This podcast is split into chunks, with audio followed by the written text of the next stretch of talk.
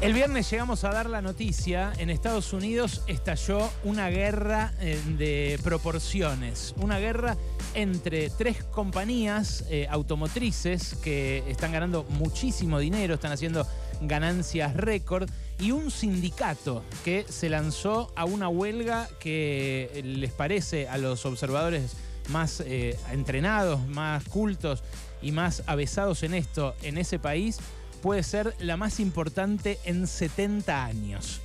Venimos hablando acá bastante de lo que ocurre en términos sindicales en Estados Unidos, porque eh, contra lo que se cree, es, que hay una imagen distorsionada de que en Estados Unidos no hay actividad sindical, que eh, ahí se despide en un chasquido a cualquiera y no hay derecho al pataleo, que no hay tampoco resistencia a esas relaciones de fuerza tan adversas a quienes trabajan. Bueno, contra todo ese prejuicio, lo que está pasando en los últimos años es que cada vez más gente se sindicaliza en Estados Unidos. Y la generación U, como le llaman a esta generación, U por union, que quiere decir sindicato en inglés, está eh, generando este tipo de hechos históricos a cada rato. El año pasado era, por ejemplo, que se sindicalizaban en Starbucks, en una de las cadenas de comida rápida, en este caso café y desayunos, eh, más conocida de Estados Unidos.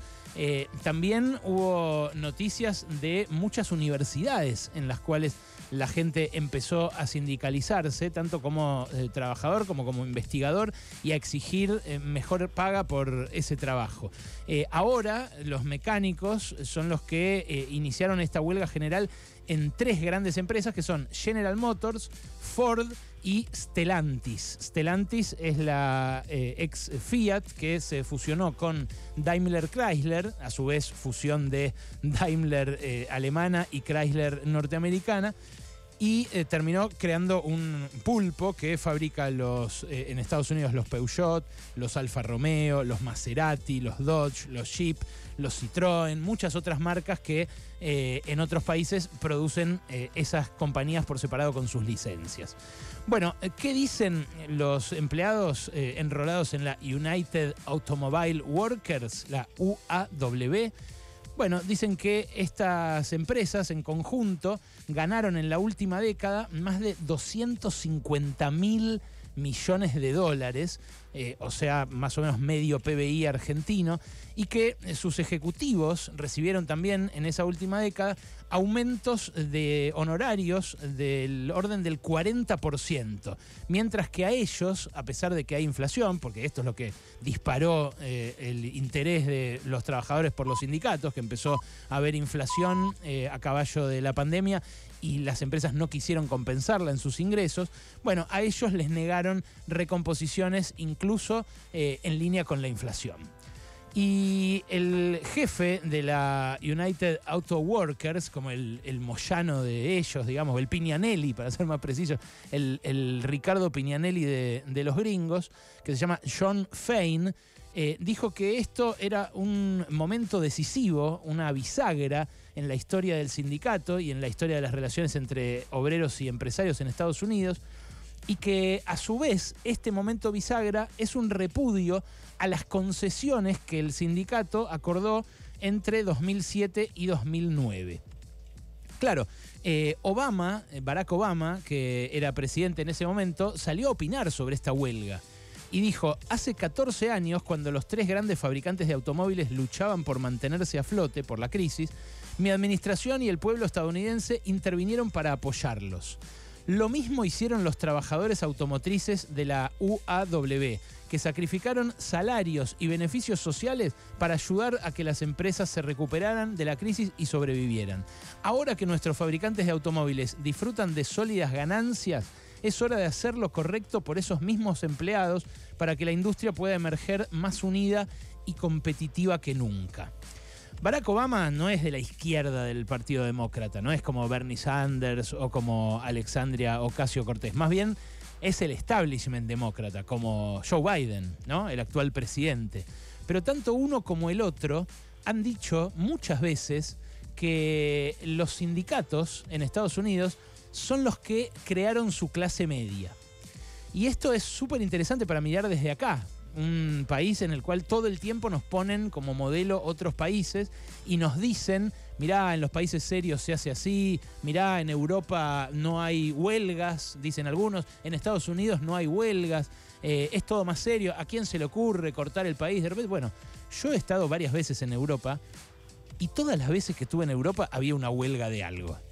Eh, si no era huelga de los empleados del subte, era de los del tren, si no de los del aeropuerto, si no, y simplemente yo, porque estaba afectado por esas cosas como, como visitante, no sea que hubiera ido a laburar o, a pasear. Eh, al europeo promedio le afectan un montón de otras huelgas, las huelgas del servicio de salud, de los policías, que muchas veces allá también eh, se ponen de huelga. En fin, eh, es muy tupida la tradición sindical de Europa, pero ahora está empezando a hacerla también la de Estados Unidos, eh, porque los empleados de la UAW no solamente se acuerdan de cuando les recortaron el sueldo, allá con la crisis mundial, 2008, y por eso quieren ahora un resarcimiento, sino que se acuerdan también del llamado acuerdo histórico o pacto histórico, o el también conocido como el Tratado de Detroit, que fue el convenio colectivo de trabajo que firmó justamente la United Auto Workers con las que en ese momento eran las tres grandes de Detroit, eh, General Motors, Chrysler y Ford. Bueno, eh, eso dice Obama, eso dice Biden, es lo que formó la clase media estadounidense. Eh, ¿Por qué? Bueno, porque si no, los empresarios habrían pagado las bicocas que pagaban hasta ese momento, lo que querían pagar, y habría, como pasa en países subdesarrollados, una clase muy rica y otra clase muy pobre. No es que en Estados Unidos no haya desigualdad, que la hay es muy profunda y de hecho en los últimos 40 años se acrecentó bastante pero eh, es mucho menor a lo que sería si no hubieran existido los sindicatos. Y por eso esta es una noticia de relevancia internacional. Otra noticia de relevancia internacional que está pasando en Estados Unidos es el juicio a Google. Y eso también va a contrapelo de todos los prejuicios que nos transmite nuestra derecha respecto de lo que se hace en los países serios. Porque lo que busca establecer este juicio antimonopolios contra Google es cómo hizo para concentrar el 90% de las búsquedas en todos los dispositivos del mundo. Y ya saben en realidad cómo hizo. Lo que, lo que hizo fue pagarles miles de millones de dólares a los fabricantes de teléfonos y de computadoras para que el sistema predeterminado de búsqueda sea Google, para que el motor predeterminado de búsqueda sea Google. Esto es algo que está muy en nuestra intimidad, muy en nuestra vida cotidiana. ¿No te pasó que cuando tenés una plataforma de streaming te cuesta salir de esa plataforma o no encontrás el botoncito para salir. ¿No te pasó que cuando prendés el Smart TV tiene eh, los iconos de determinadas plataformas de streaming? Porque son las que ya vienen precargadas. Bueno, ese es el truquito que usan las plataformas para captar tu atención entongándose con el fabricante de la tele o en el caso de Google de la computadora o del teléfono celular. Y eso es un atentado contra la competencia, porque nadie le va a poder sacar ese trono a Google en tanto siga apareciendo como predeterminado, porque nosotros no sabemos cambiarle el seteo. El que sabe, los que saben son muy poquitos y no lo hacen porque les da paja. Siguen usando Google. Bueno, algo así eh, pasa en todas las plataformas y por eso eh, Alexandria Ocasio Cortés en su momento, ella sí, miembro de la, de la pata más radicalizada de los demócratas, dijo que Meta, eh, la ex eh, Facebook, la que ahora concentra Instagram, eh, Facebook, WhatsApp y otros servicios también de, nube y de, y de, cloud computing, lo que dijo Ocasio Cortés es que Meta debería traducirse como somos un cáncer para la democracia que hace metástasis en una máquina global de vigilancia y propaganda para impulsar regímenes autoritarios y destruir la sociedad civil con fines de lucro. Sí, todo eso son esas plataformas, que lo son eh, acá y lo son allá. Pero acá, cuando alguien dice, che, cuidado que una plataforma de pago como Mercado Pago tiene una posición dominante. Cuidado que no cumple con los convenios colectivos de trabajo para los bancarios. Cuidado que presta servicios financieros pero no tiene las reglas que sí tienen los bancos, porque no acepta que es un banco también. Bueno, cuando se dicen estas cosas acá en la Argentina, mucha gente lo que piensa es, son resentidos. Eh, hay que dejar que Galperín haga lo que quiera, ¿no? Bueno, en Estados Unidos no.